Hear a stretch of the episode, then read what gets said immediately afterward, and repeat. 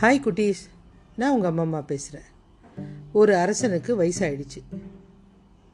அவருக்கு வந்து மரணத்தை பற்றி பயம் வந்துடுச்சு ஒரு நாள் இரவு முழுதும் தூங்கவே இல்லை.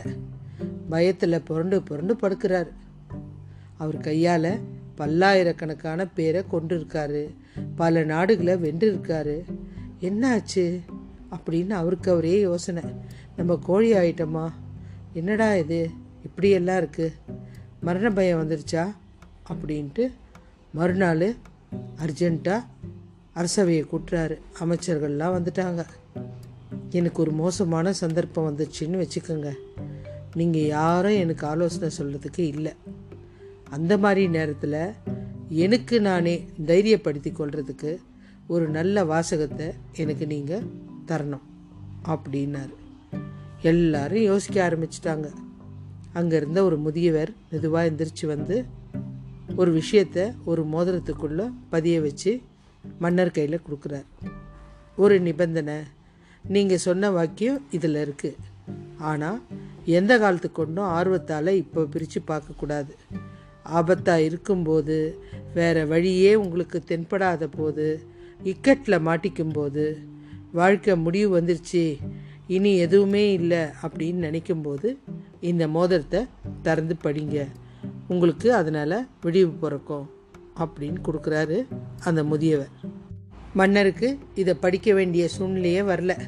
ஒரு பதினஞ்சு நாள் கழித்து பக்கத்து நாட்டு மன்னன் படையெடுத்து இவரை கொல்ல வந்து நாட்டை இழந்து இவரும் உயிரை காப்பாற்றிக்கிறதுக்கு காடு மேடு எல்லாம் குதிரையில் போகிறாரு வேகமாக ஒரு இடத்துல போய் தனியாக உட்காந்துட்டாரு எதிரி படைங்க சுற்றி அவரை தேடிக்கிட்டு இருக்கு. குதிரை சத்தம் கேட்குது நிறைய குதிரை இந்த பக்கமும் அந்த பக்கமும் போகுது.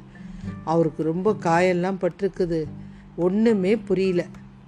அப்படியே உட்காந்துருக்காரு மலை உச்சி வேற. இதுக்கப்புறம் தப்பிக்கிறதுக்கு வழியும் இல்லை. கொஞ்சம் எட்டி பார்த்தா படு பாதாளம் தெரியுது. ஒன்றுமே புரியல அவருக்கு.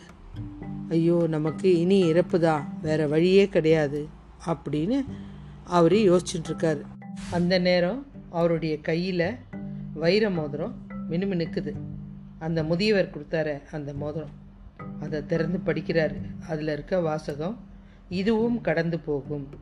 இந்த வாசகம் மன்னருடைய மனசில் ஆழமாக பதிஞ்சுது. அவருடைய மனசு அமைதியாச்சு. போன வாரம் இருந்த நிலமை இந்த வாரம் இல்லை. நம்ம ஏன் பயப்படணும்? அப்படி நம்ம உயிரோட தானே இருக்கிறோம்.